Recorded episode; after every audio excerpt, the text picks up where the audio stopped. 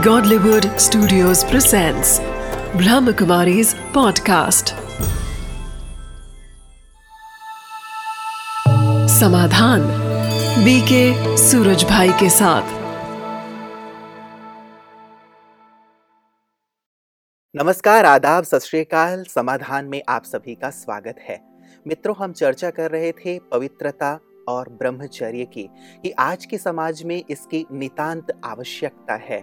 हमारे जितने भी धर्म गुरु होकर गए हैं, साधु संत होकर गए हैं, महापुरुष होकर गए हैं, सभी ने एक स्वर में इसके महत्व को समाज के सामने रखा है कि ब्रह्मचर्य व्रत का पालन यदि किया जाए तो संसार की समस्त समस्याओं का निदान किया जा सकता है। चाहे वो शारीरिक समस्या है, मानसिक समस्या है, बौद्धिक समस्या है, या अन्य किसी भी प्रकार की समाज में हम समस्या देख रहे हैं। लेकिन विडंबना ही है कि जिस चीज़ का इतना मूल्य है, उसकी आज कहीं चर्चा नहीं है। इसीलिए समाधान कार्यक्रम में एक बहुत बड़ी समस्या जो आज समाज में है, बलात्कार के केसेस की, उसके कारण इसको निदान के रूप में हम प्रस्तुत कर रहे हैं। और आदरणीय सूर्य भाई जी, हमारे साथ पुनः मौजूद हैं, जिन्होंने इस विषय को बहुत ही शिद्दत से उठाया है कि आज समाज का हर वर्ग इस महत्वपूर्ण गुण को, इस ब्रह्मचर्य की धारणा को स्वीकार करे। तो इसका महत्व क्या है, उसकी चर्चा हम आदरणीय भ्राता जी के साथ करेंगे। आइए उनका स्वागत करते हैं। भ्राता जी बहुत बहुत स्वागत है आपका।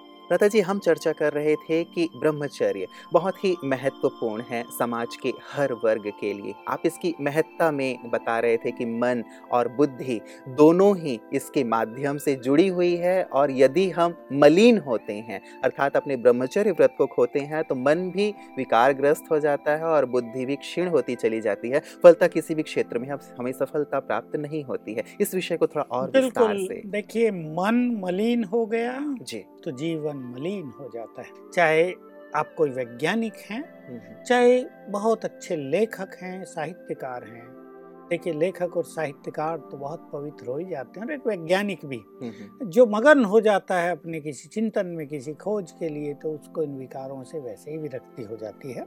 तो मन को स्वच्छ रखना बहुत आवश्यक है। मैं पहले एक बात कहना चाहूँगा जिसकी हम चर्चा कर रहे हैं कि ये जो समाज में विकृति आई है हमारे देश में बलात्कार के केस दिनों दिन बढ़ रहे हैं और सरकारें या पुलिस या कोई भी कानून इसको रोकने में सफल नहीं हो रहा है लोग भी सोचते तो अवश्य होंगे क्या करें?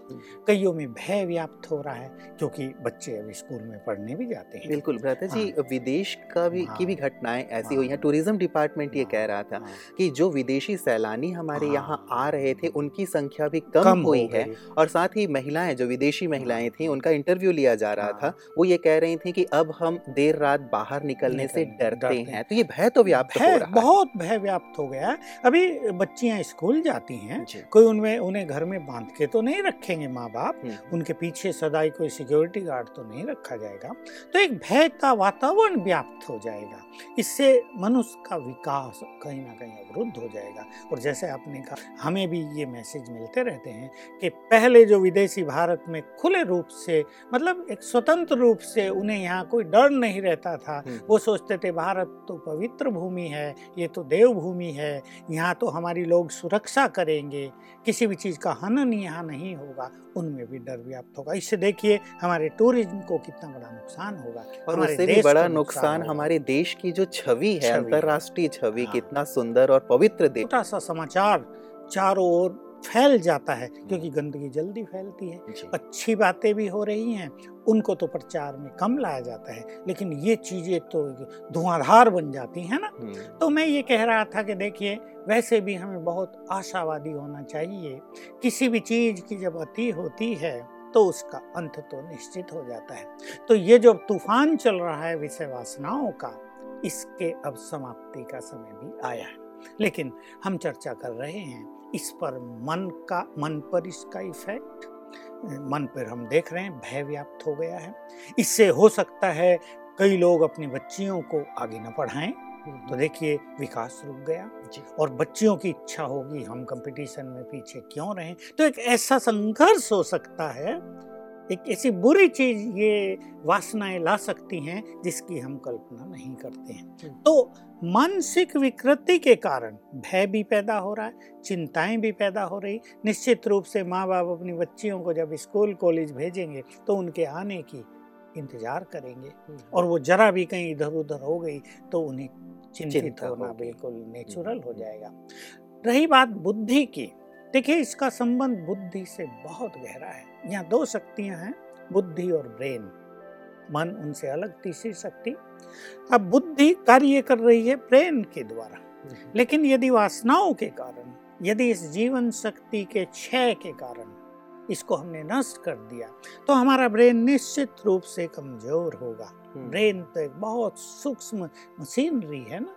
जिसमें न जाने क्या क्या हो रहा है कोई भी इसको अब तक संपूर्ण रूप से जान नहीं पाया। मैं बीच में एक बात कहना हम्म। चाहूँगा मुझे एक बात याद आ गई कई शल्य चिकित्सकों ने इस बात को प्रमाणित किया है कि जब वो लोग काम वासना के अधीन होते हैं तो बहुत सारे लोगों को का पर उन्होंने रिसर्च किया तो ये पाया कि उनके ब्रेन में बहुत गहरा प्रभाव एक गहरा धक्का लगता है और कई बार इसके कारण लोग मूर्छित भी हो जाते हाँ। हैं और कईयों के प्राण पखेरु भी उड़ जाते, उठ जाते हैं। हैं तो ये इन्होंने प्रूफ किया है वैज्ञानिकों ने भी और साथ ही शल्य चिकित्सकों ने भी कि हमारे छोटे ब्रेन पर हमारे बड़े ब्रेन पर इसका बहुत घातक हम्म। प्रभाव बिल्कुल ये तो जैसे देह के लिए ये जीवन शक्ति है ब्रेन के लिए तो ये सबसे बड़ी शक्ति एक प्रकार से टॉनिक है। टोनिक है जैसे तेल उसमें जा रहा है और इसके बिना तो बुद्धि काम ही नहीं करेगी। हम्म। तो बुद्धि का पतन बुद्धि की एकाग्रता बुद्धि की मेमोरी पावर पूरी तरह नष्ट हो जाएगी और किसी की ये दो चीज़ें ही नष्ट हो जाएँ एकाग्रता और स्मरण शक्ति मेमोरी पावर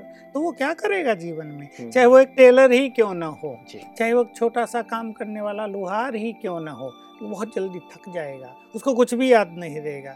उसने कौन सी चीज़ कहाँ रख दी ये भी विस्मृति हो जाएगी। और एकाग्रता उसकी काम में लगेगी नहीं हम्म, तो दो घंटे का काम वो आठ घंटे में पूरा करेगा और इससे उसको बहुत ज़्यादा नुकसान हो जाएगा। जी जी। तो मन और बुद्धि के विकास के लिए हम बात करें समाज की। हम्म, देखिए समाज ही तो सब कुछ है। समाज हमारा उन्नत हो समाज हमारा शिक्षित हो विकसित हो। तो कितनी अच्छी बात होगी। लेकिन जब ये चीज़ समाज में आ रही है तो जैसा हम देखते जा रहे हैं, लोगों का अटेंशन ही डाइवर्ट होने लगा है दूसरी ओर। और मानवता के प्रति, युवकों के प्रति एक घृणात्मक भावना उनके मन में पैदा हो रही है। तो एक तरह से समाज में अशांति को बढ़ावा मिल रहा है। और भी जैसे हमने टूरिज़्म की बात की उससे भी नुकसान हो रहा है। सामाजिक विकृतियाँ तो इससे बहुत बढ़ ही रही और भ्राता जी एक चीज़ ये भी तो हो रहा है कि चूँकि ये विषय वासना बहुत ज़्यादा बढ़ रहे हैं तो उसके कारण जनसंख्या भी बहुत तेज़ी से हाँ। बढ़ रही है। हाँ, और हम तो ये कहते हैं और ये कहा जाता है कि भारत हर वर्ष एक नया ऑस्ट्रेलिया पैदा कर देता है। तो भले ही हम संसार के कुल भूभाग के दो दशमलव चार प्रतिशत में ही रहते हैं उसमें से भी पचास प्रतिशत जो हमारा भूभाग है वो बेकार है। तो इतने भूभाग में ही हमें इतने सारे लोगों की पालना करनी है तो जनसंख्या विस्फोट जो है ये भी समाज के लिए एक बहुत बड़ा बहुत यही बहुत बड़ी चीज़ हो गई। जी। तो कहीं ना कहीं हमें हमारे समाज को समाज के बुद्धिजीवी वर्ग को हम्म। हमारी मातृशक्ति को इस ब्रह्मचर्य को महत्व देना ही पड़ेगा। तब हम ये जो जनसंख्या का विस्फोट है इसको रोक सकेंगे। तब संतान बहुत स्ट्रॉन्ग हम्म, हम्म, चरित्रवान हम्म, बुद्धिमान पैदा होगी। देखिए बहुत यदि हमने अपनी शक्तियाँ नष्ट कर दी तो आने वाली संतान भी तो वैसी होगी। निस्तेज होगी। निस्तेज होगी उनकी शारीरिक शक्ति बहुत छीन होगी उनका बौद्धिक विकास भी नहीं होगा।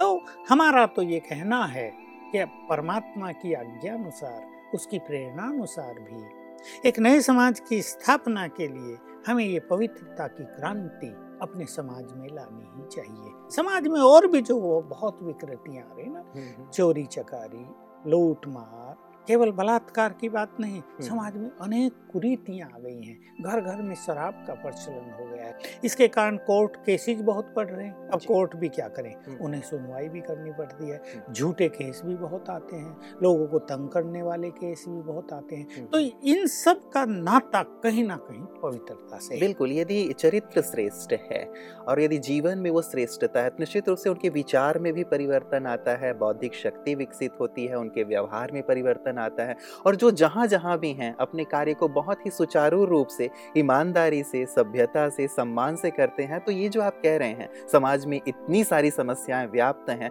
सचमुच इसका जड़ कहीं ना कहीं वही बात लगती है कि लोग अब ब्रह्मचर्य को महत्व नहीं, नहीं दे रहे हैं बल्कि विषय वासनाओं में बहते चले जा रहे देखिए मुझे एक घटना याद आ रही है। पिछले ही साल हमारे गाँव के पास के गाँव में बड़ी घटना हो गई। हम्म, हम्म, एक किसान अपने ट्रैक्टर ट्रॉली में गन्ना भर के जा रहा था। उसका घर भी पास था।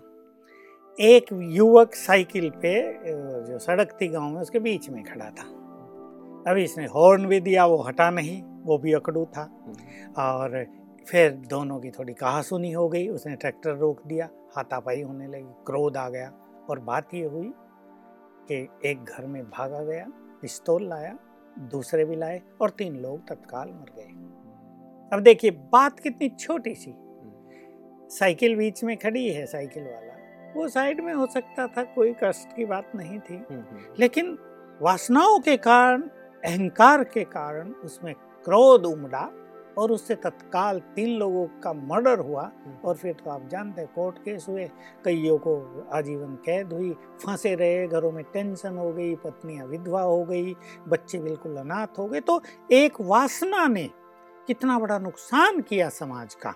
इसलिए इस सामाजिक जो आक्रोश बढ़ रहा है समाज में जो ये बहुत सारी विकृतियाँ स्वार्थ बढ़ रहा है लोभ बढ़ रहा है जिसके कारण करप्शन की समस्याएँ बढ़ रही हैं। हमारे कई सामाजिक नेता इसके लिए आवाज़ उठा रहे हैं लेकिन हम जानते हैं क्या हो सकता है इसके बारे में।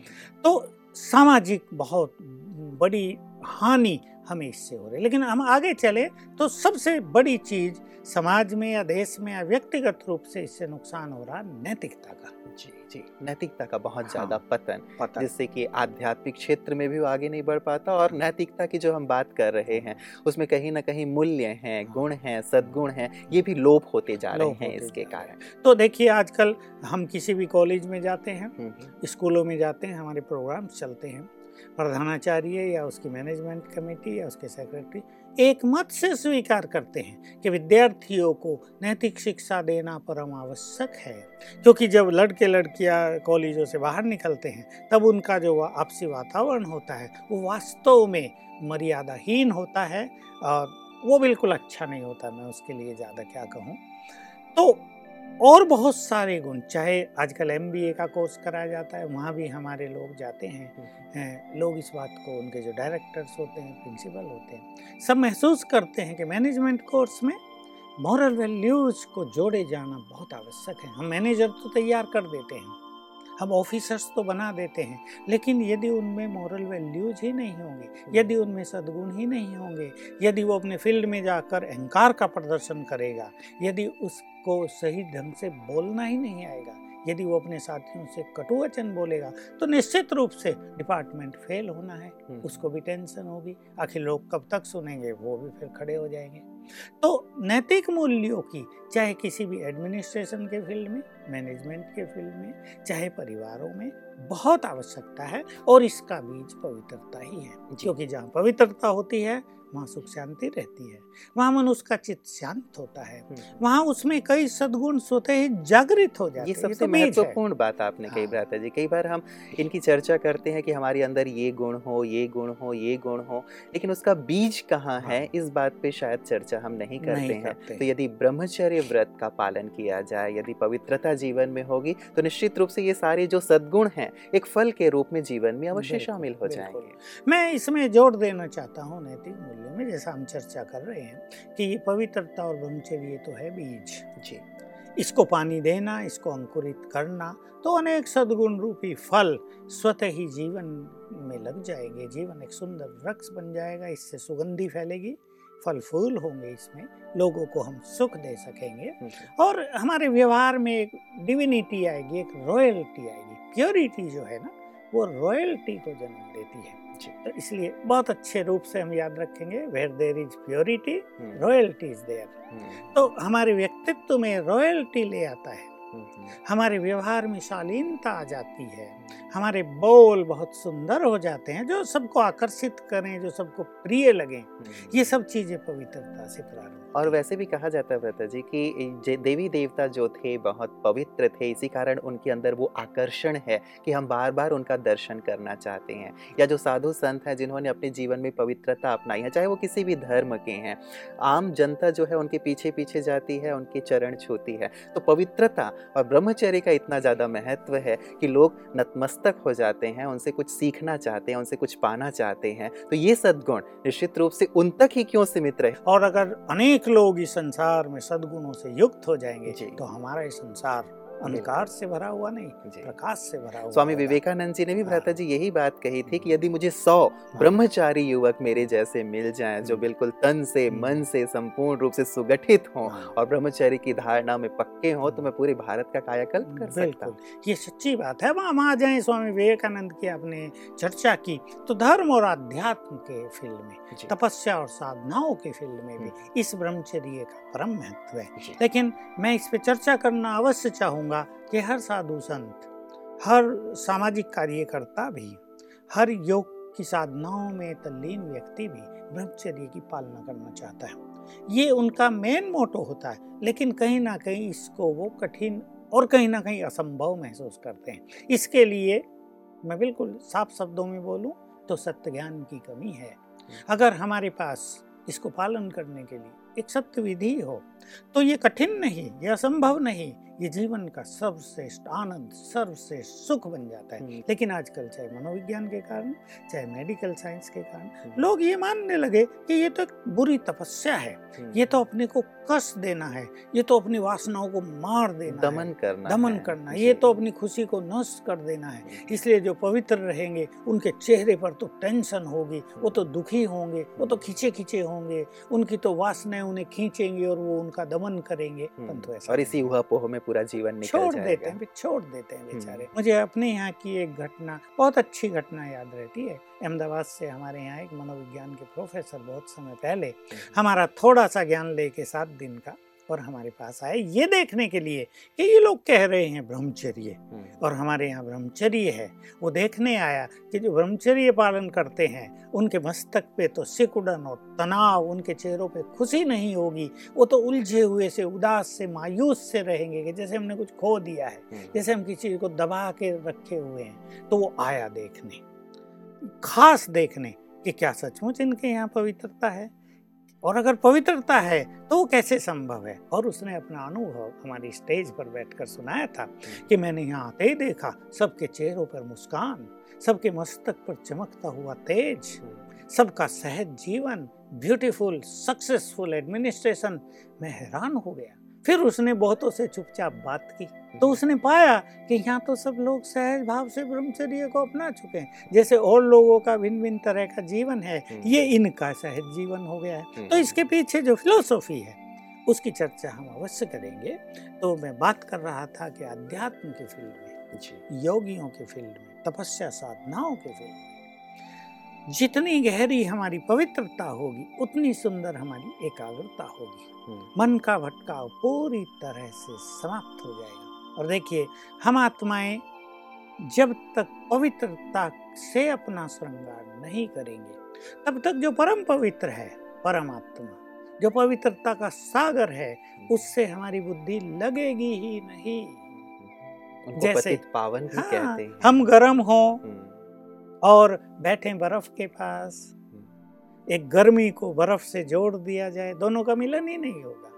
एक गंदगी को अच्छाई के पास रख दिया जाए मिलन ही नहीं है। वो परम पवित्र पतित पावन बिल्कुल निर्मल और मनुष्य अपवित्र हो तो दोनों का योग दोनों का मिलन दोनों का प्यार भरा संबंध हो ही नहीं सकता। लेकिन अगर एक साधक एक तपस्वी एक राजयोगी पवित्रता को जीवन में अपना लेता है तब परम पवित्र परमात्मा की ओर उसका स्वतः ही आकर्षण होता है। तब वो भी हमें प्यार करता है हम भी उसे बहुत प्यार करते हैं तब उसे न केवल हम अपना परम पिता पर अपना सच्चा सखा और खुदा दोस्त भी अनुभव कर सकते हैं क्योंकि दोस्ती का अर्थ होता है दो पवित्र दिलों का मिलन हम्म। तो दोनों के दिल पवित्र हो गए हम्म। तो साधना के फ़ील्ड में चाहे हम सेवाओं के फ़ील्ड में हैं चाहे हमें समाज को कुछ सिखाना है हमने अपने अनुभवों से भी आज तक देखा कि अगर पवित्रता का बल हमारे पास है तो संसार हमारे पीछे चलता है। और अगर पवित्रता का बल नहीं है तो लोग कहेंगे, अरे, ऐसे कहने वाले तो बहुत आते हैं। ये भी एक आ गए। चलो, सुन लिया। बहुत अच्छा बहुत अच्छा। और वापस चले गए। जी जी जी। स्वामी दयानंद जी की बात मुझे ध्यान में आती है, भ्राता जी, जैसा आप कह रहे हैं। जीवन में होना दयानंद सरस्वती जी ने अपने गुरु बिरजानंद जी से संपूर्ण ज्ञान लिया और उसके पश्चात वो भाषण करने के लिए गए। पहली बार उन्होंने भाषण किया, काफ़ी लोग इकट्ठे हुए, खूब तालियाँ बजाई, लेकिन सभी चले गए, कोई ठहरा नहीं। दूसरी बार, तीसरी बार, चौथी बार भी यही हुआ। तालियाँ सबने बजाई, लेकिन कोई ठहरा ही नहीं उनका मतलब अनुयायी बनने के लिए, उनकी शिक्षा को अपने जीवन में लाने के लिए। वापस गुरु जी के पास आए तो गुरु जी ने कहा तुम्हें पुनः साधना करने की आवश्यकता है पुनः आत्मान्वेषण करने की ज़रूरत है। तुम स्वयं अपने जीवन में संपूर्ण रूप से उन चीज़ों को धारण करोगे तभी लोग तुम्हारी बात को धारण करेंगे। तो कहीं ना कहीं ये बात हाँ, पवित्रता के साथ जुड़ी हुई है। वो इसी इसके बाद ही हुआ जी। कि स्वामी जी ने उसके बाद अच्छी साधना की और जब फिर उन्होंने भाषण किया तो, तो अब लोग गए नहीं थे अब उनके पास आ गए थे। तो धर्म के फ़ील्ड में प्रचार प्रसार करने वालों को भी ये जानना चाहिए कि हमारी सफलता केवल ज्ञानी बनने में नहीं, केवल अच्छा बोलने में नहीं, हम बहुत अच्छे वक्ता बन जाएँ। लेकिन इसमें है, हमारे पास पवित्रता का आकर्षण कितना है हम्म। हमारा ब्रह्मचर्य हमारी पवित्रता हमारा तेज बनकर हमारा आकर्षण बनकर धर्म और अध्यात्म के प्रति परमात्मा के प्रति लोगों को आकर्षित करता है हम्म। तो इस फ़ील्ड में भी ब्रह्मचर्य की बहुत गहरी आवश्यकता है प्रथा जी आ, बात चूँकि आध्यात्म पद से जुड़े हुए लोगों के लिए आप कह रहे हैं आप पिछले 45 वर्षों से इस आध्यात्मिक मार्ग से जुड़े हुए हैं तो निश्चित रूप से अपने युवा काल से आप चूँकि आए हैं तो पवित्रता की साधना में ब्रह्मचर्य की साधना में आपको कोई दिक्कत महसूस हाँ देखिए आपका प्रश्न बहुत सुंदर है और मैं भी खुले मन से इसका उत्तर देना चाहूँगा। मैं चौदह साल का ही था मुझे ईश्वरीय ज्ञान प्राप्त हो गया और मैंने राजयोग का अभ्यास किया और मुझे सुंदर प्रतीति हुई। और मुझे लगा कि इस राजयोग से now celibacy will become very easy to me तो उससे पहले मैं चौदह साल की आयु तक आर्य समाज में रहते हुए हम्म। जब मैंने ब्रह्मचर्य की पहले ही प्रतिज्ञा की हुई थी मैं महसूस करता था कि ये एक टफ काम होगा हम्म। पूरा जीवन ब्रह्मचर्य में निकालना।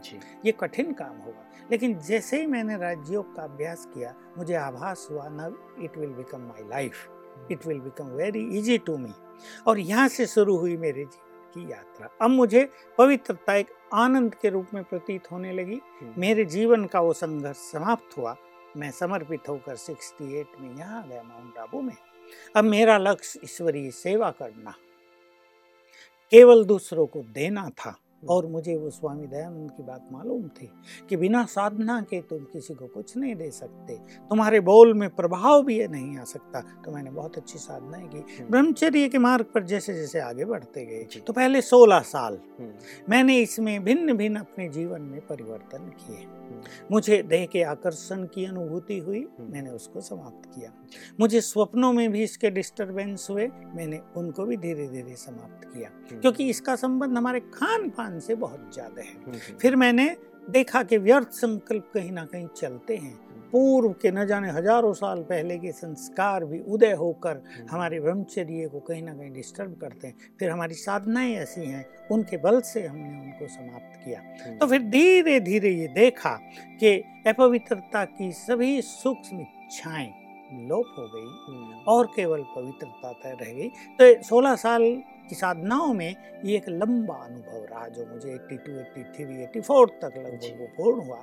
उसके बाद ये बिल्कुल नेचुरल हो गया और बहुत अच्छे अनुभव मतलब जो साधना की शुरुआत कर रहे हैं वो इस बात को मान के चलें कि मन में द्वंद अवश्य होगा आकर्षण अवश्य होगा लेकिन यदि वो अपने लक्ष्य पे अडिग हैं यदि अपनी साधना में निरंतरता बनाए रखते हैं तो निश्चित रूप से वो जितेंद्रिय बनेंगे ही बनेंगे। बस इसमें एक ध्यान जो मैंने भी रखा था हम्म, कि हम्म। एक बार जिस मार्ग पर कदम रख दिए भगवान को वचन दे दिया किसी मनुष्य को नहीं।